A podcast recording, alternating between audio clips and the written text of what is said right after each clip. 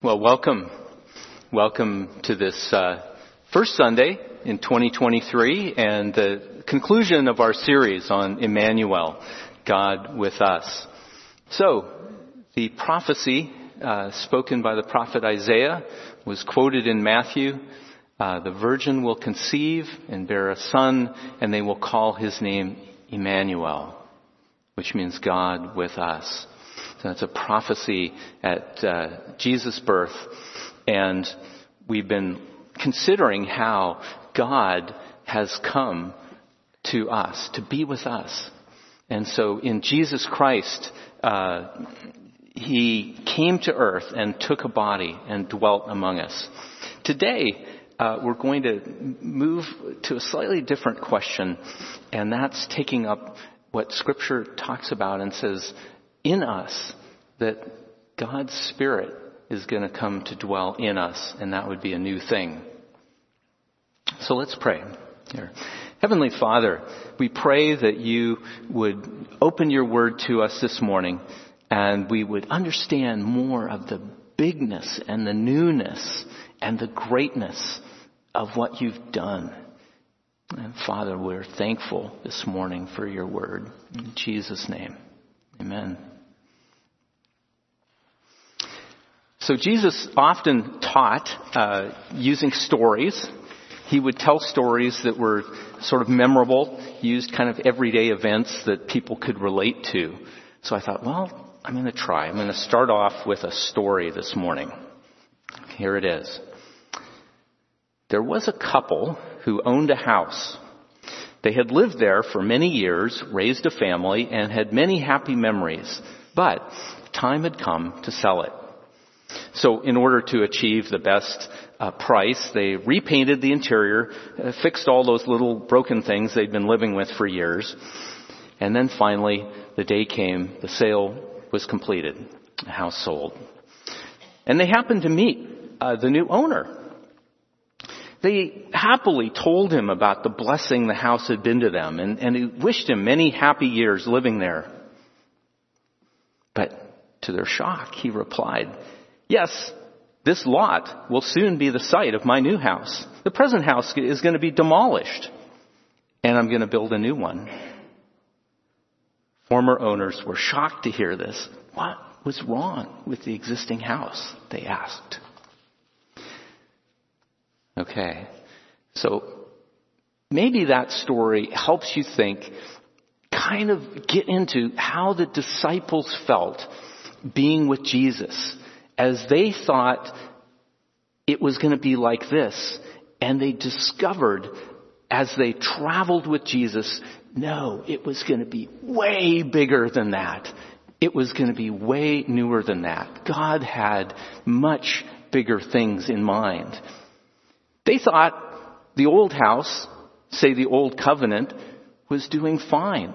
When Jeremiah spoke those words for the first time, a new covenant, it was shocking.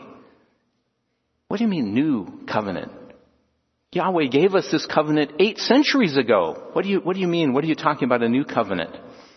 But yet, Jesus made it clear to us there had to be a new covenant, right?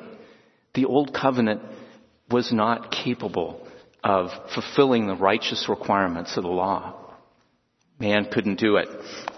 So, uh, Jesus is introducing uh, a new uh, a new era that's much bigger than the disciples realized. So just a couple more examples. This time not not my story, but but the scripture. Uh, let's Mark four. Uh, you know how they're in a storm on the lake, and Jesus uh, is asleep, but they wake him up, and and he speaks to the wind and the waves, and they obey they settle down and there's complete calm. And you know what? You remember the disciples' reaction. They were terrified and they said, what kind of a man is this? Jesus was way bigger than they thought. In John 6, Uh, Jesus feeds a huge crowd. At least 5,000 people were there. All got fed. And the people thought what they needed was bread to sustain their present life. But Jesus replied, no, no. What you need is not bread to sustain your present life. You need a new life. And you can only get that life by believing in me. In fact, Jesus, uh, to make the point unavoidable, Jesus uses the sort of horrifying metaphor of he says, listen, you've got to eat my flesh and drink my blood. So it's not about, it's not about bread that's going to sustain your present life. It's much bigger than that. The Jews thought that they needed deliverance, right? They thought they needed deliverance from oppression from other nations. But Jesus told them in John chapter 8, he said, no. Now what you really need? You need deliverance from sin.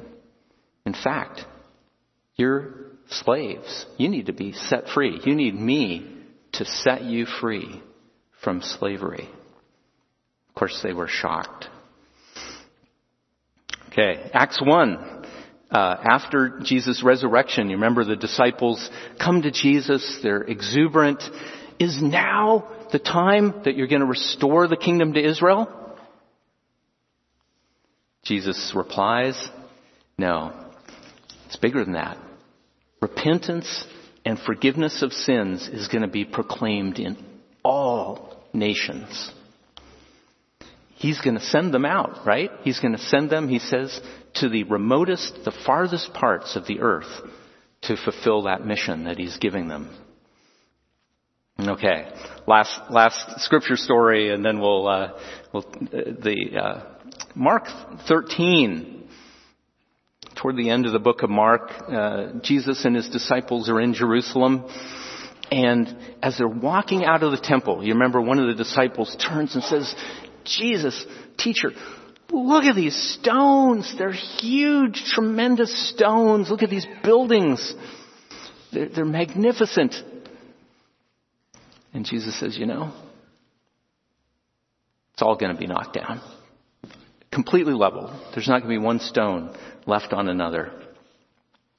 He'd already told the uh, woman of Samaria uh, something like that, hadn't he? He said, you know, you think you're supposed to worship here. That would be Mount Gerizim, where the Samaritans had their center of worship. And he said, no, that's wrong. It's not in Mount Gerizim. But it's not in Jerusalem either. The Father wants people to worship Him in spirit and in truth. And you know where that, that temple uh, was, that place of worship, Jesus was revealing to them was actually himself. Right there. He was the object of worship, the place of worship was right there at Jesus' feet. Okay, we'll uh, talk more about that right here. Uh, let's turn to John chapter 14. Yeah. Okay, one of our questions this morning, uh, Jesus says this to his disciples. Now remember John 14, there, Jesus last night, before the betrayal, he's gathered his disciples in the room. Uh, Judas has, has been sent out, he's left, and now he's speaking intimately to his closest disciples. He says, I'm going to ask the Father, and he will give you another advocate of course, Jesus is the advocate. We learn elsewhere in John's writings. Uh, but he's going to give them another advocate to be with you forever, the Spirit of truth. You know him because he resides with you, and he will be in you. So what's this will be? What's this not yet? Also, John 16, a couple chapters later, still in the upper room here, Jesus explains to the disciples, I tell you the truth, it's to your advantage that I'm going away. For if I do not go away, the advocate will not come to you. But if I go, I will send him to you. Why is that? Why, why couldn't the advocate come until Jesus left? Well, let's look back into this issue of the temple and the Spirit. Okay. Back in the Old Testament, You remember, God signified His special presence by a pillar of fire or a cloud during the day, a glory cloud over the tabernacle in the wilderness. And you remember when the people received the law on Mount Sinai, uh, the fire on the top of the mountain signified the, the special presence of God. So God was showing the people this was His special presence that was with them and he was going to stay with them. They were going to be his special possession, his special people. And his uh, demonstration that he had his special presence with them and wasn't going to leave them was signified by this glory cloud.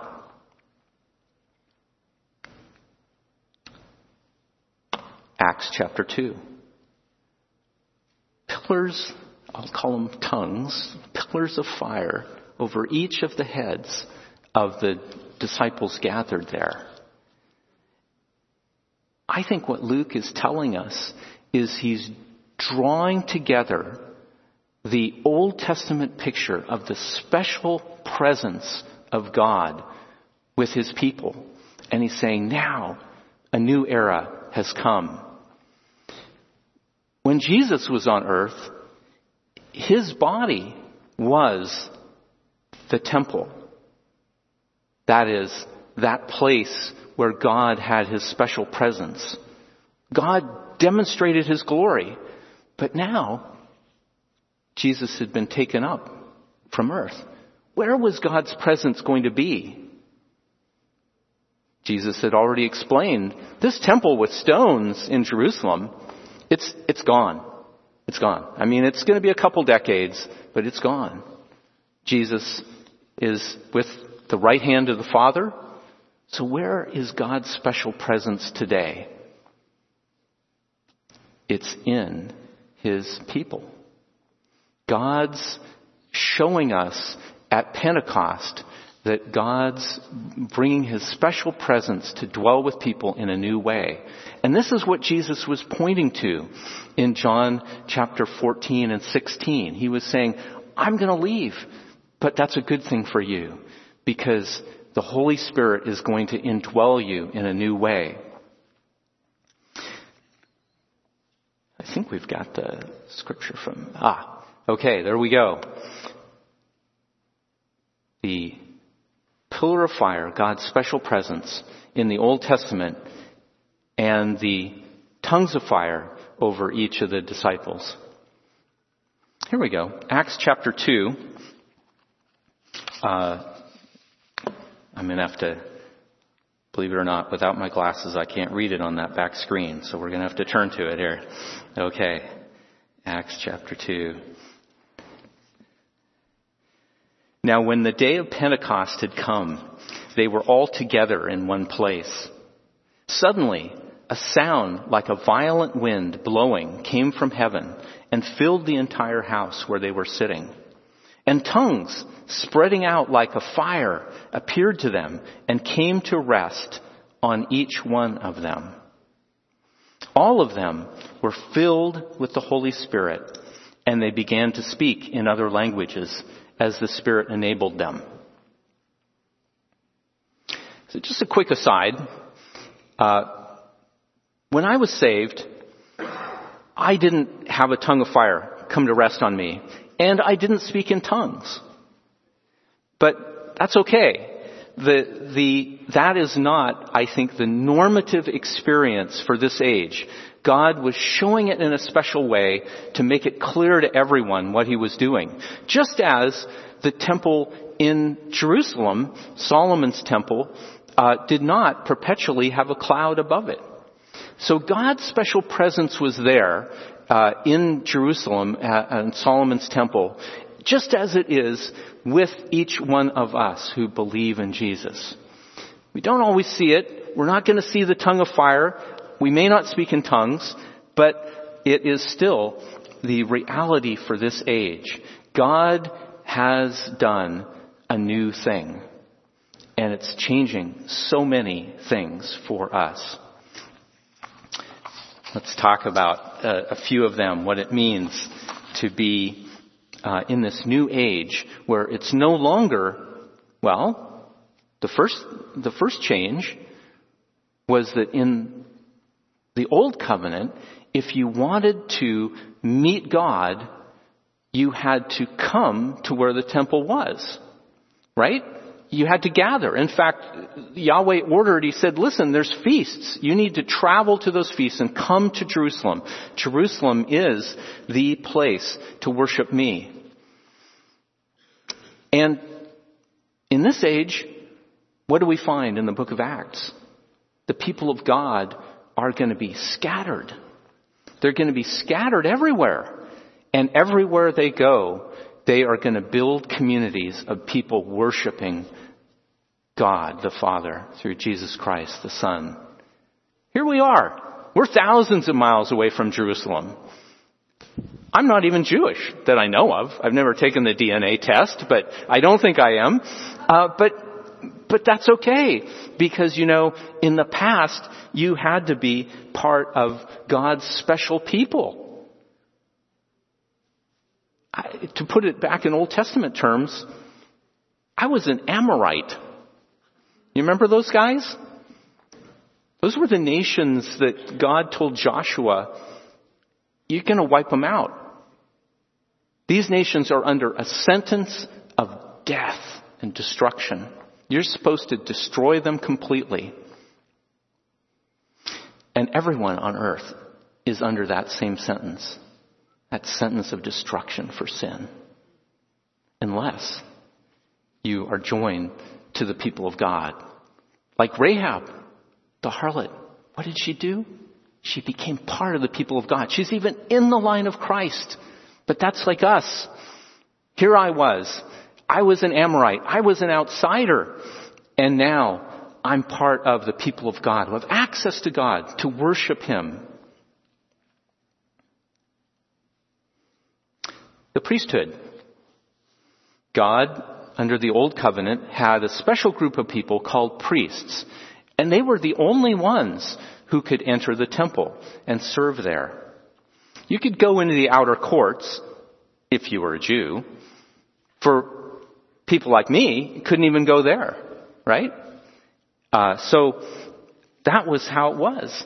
But now, with God's new covenant, what, is, what does He say about us? He says, everyone has gifts. The Holy Spirit has been given to everyone. He doesn't have a special class of people. That's, that's incidentally part of why this church doesn't have a, a senior pastor or, any, or head pastor or something like that. Because it's really important, that point, that you don't have to have a theology degree or something like that to be part of God's work here. Okay?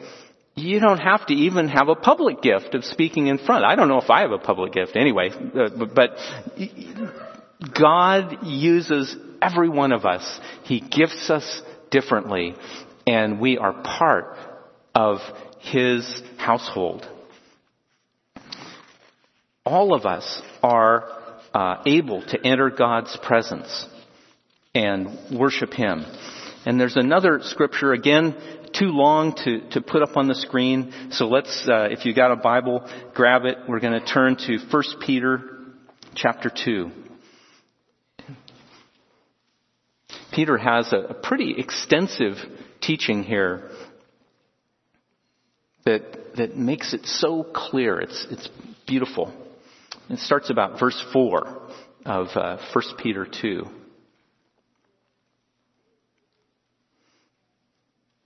It's going to talk about this new temple. So as you come to Him, that's Jesus, a living stone, rejected by men, but chosen and priceless in God's sight. You yourselves, as living stones, are built up as a spiritual house. Okay, he's, he's a lot of metaphors here. Okay, so Jesus is the main stone. He's the cornerstone. He's where you start. The whole building's built on top of him. But each one of us, we get to be part of this building too, don't we? We're living stones too. You know why we're living stones? Because we have God's Holy Spirit in us. That's what qualifies us to be living stones in His holy building. Okay, you're built up as a spiritual house to be a holy priesthood and to offer spiritual sacrifices that are acceptable to God through Jesus Christ.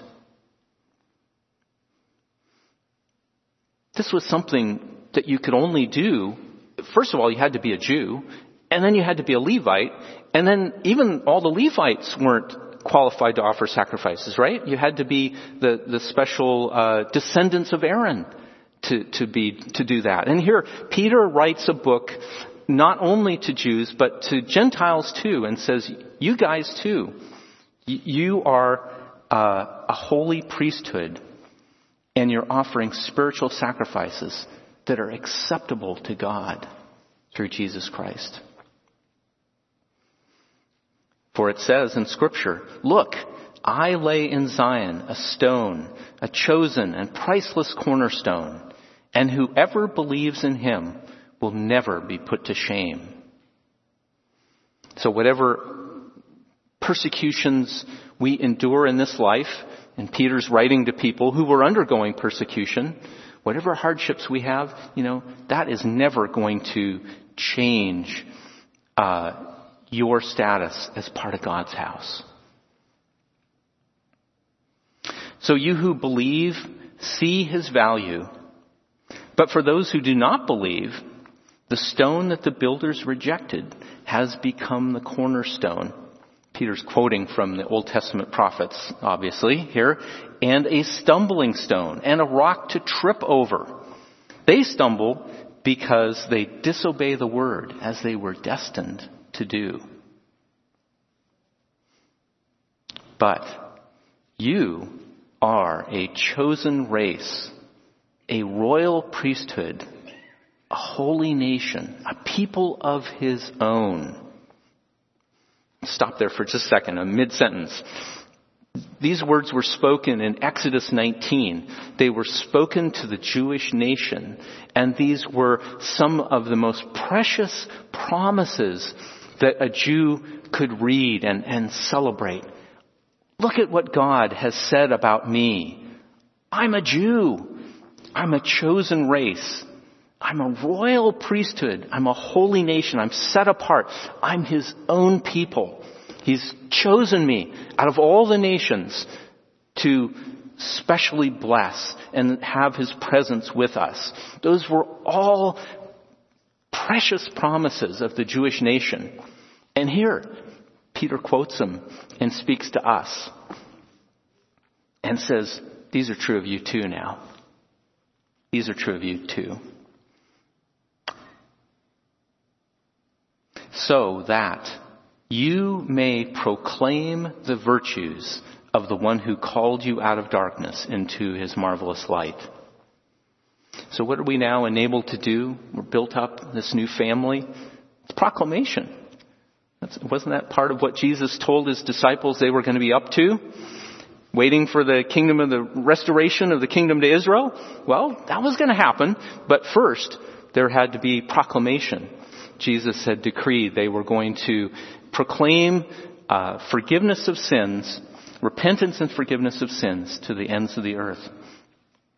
Okay, proclaim the virtues of the one who called you out of darkness into his marvelous light.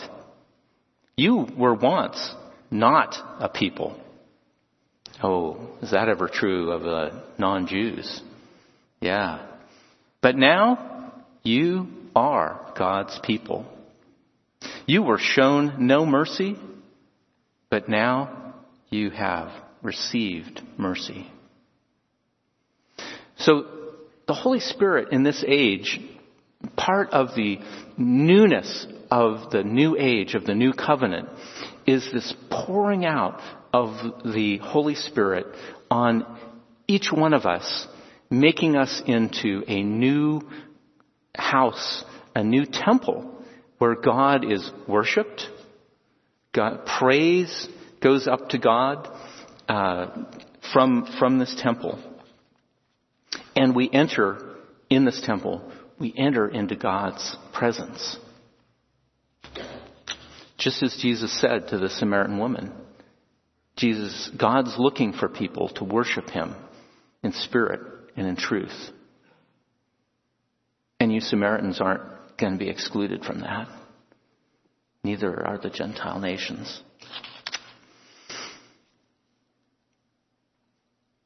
Another aspect of this pouring out of the Spirit in this age, this Spirit indwelling us. In the past, God's special people were unified because, well, because they were one people. They were all descendants of Abraham. That's what made you a Jew. You had to be an Abrahamic descendant to be part of that people. Uh, now, uh, God's house is being built up with many peoples. Uh, the end of Matthew, the end of Luke, both use these words to all nations, or some translations to all peoples. Okay, we know who people are, that's individuals, but this is looking at the world like, like nations, different languages, different tribes, different uh, ethnic groups, maybe even if you come from many societies in the world, they actually have like a caste system where people are divided from each other by that. Jesus is saying, all of you, all of you are going to be part of my new house. There's no one going to be excluded uh, from this structure. In fact, that's part of God's plan to bring glory to himself and to Jesus Christ, right? He says, there's going to be in front of the throne, there's going to be people from every people, tribe, tongue, and nation to worship God before his throne. He's going to redeem people from everywhere to be part of his house. There's so much more to say, uh, but I'll but I'll uh, I'll say this: uh, if you are a stranger, if you are not part of God's family, you know, you can only become part of God's family by receiving Jesus Christ. And you'll receive the gift of the Holy Spirit that will come to indwell your heart. And the Holy Spirit's going to work. He's going to work to purify you. He's going to work to unify you with others. He's going to reveal things to you. He's going to reveal uh, what's in your own heart. He's going to witness to your heart that, that you can call him Abba, Father. And the Holy Spirit's going to empower you. He's going to empower you with giftedness. Again, everyone has a different gift. There are many kinds. Uh, but he, the Holy Spirit gives, gives gifts. And finally, empower you with boldness to witness. You know, when the people entered uh, the land, the promised land with Joshua in charge, you know how many times the words were either Moses or the Lord spoke to Joshua and said, hey, Joshua, be strong and courageous. In fact, be very strong and courageous. You look in Acts chapter 4 and the disciples gathering together to pray about the threats against them. And what does it say? They, they were filled with the Holy Spirit and with boldness to witness. So I am blessed to work in a ministry. I, I'm humbled and blessed.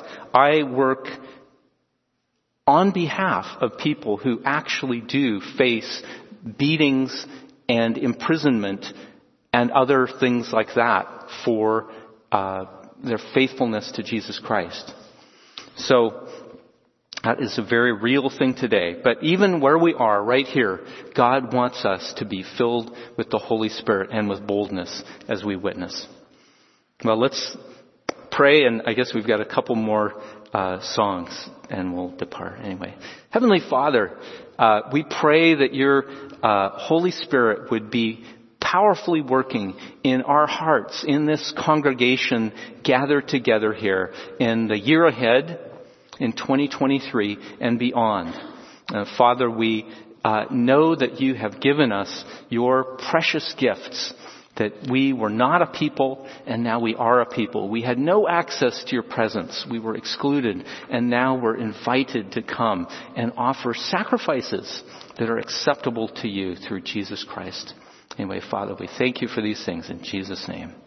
Amen.